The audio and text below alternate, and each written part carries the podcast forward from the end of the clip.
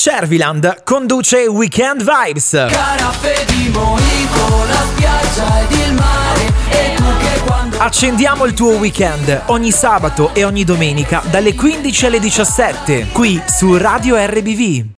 Una canzone che si accosta bene anche al periodo natalizio, la voce di Luciano Ligabue con Elisa dal 2020, Volente o Nolente, questo bellissimo disco e rotazione musicale nel nostro appuntamento Weekend Vibes. Ragazzi, volevo parlarvi ieri di una tradizione del Natale della Spagna, in realtà molto curiosa e originale che mi ha fatto particolarmente sorridere, perché i bambini catalani vanno matti per il tronco che fa la cacca con i regali. Si chiama esattamente cagatio, letteralmente tradotto come lo zio proprio che fa la cacca. È pazzesco, si tratta di un piccolo ceppo di legno sorridente che secondo la tradizione e l'usanza spagnola espelle regali dalla parte posteriore. Viene collocato vicino all'albero di Natale a partire dall'8 dicembre e da quel momento addirittura viene curato dai bambini come un vero e proprio animale domestico. Ogni sera pensate che i bambini gli danno noci e cioccolato nella speranza che possa crescere sempre di più.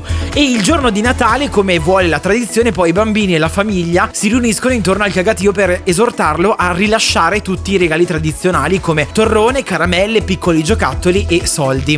Mi ha fatto sorridere tantissimo, però la cosa che ho apprezzato di una tradizione come questa è che, come sottolinea- sottolineava anche l'articolo, c'è una forte esortazione a prendersi cura da parte dei bambini. Questa è una bellissima cosa. Anche in vista del Natale, questo prendersi cura di un banale ceppo di legno è anche, diciamo così, pedagogico per i bambini. Una- un'idea molto molto interessante ed è una tradizione che tra l'altro in Spagna, leggevo sempre dall'articolo che ho ritrovato, dura da tempo perché è una tradizione molto molto sentita che tutti gli anni si rinnova ed è particolarmente sentita. Andiamo con il prossimo disco, Shout of the Border, arriva Ed Sheeran, Cardi B con anche Camilla Cabello.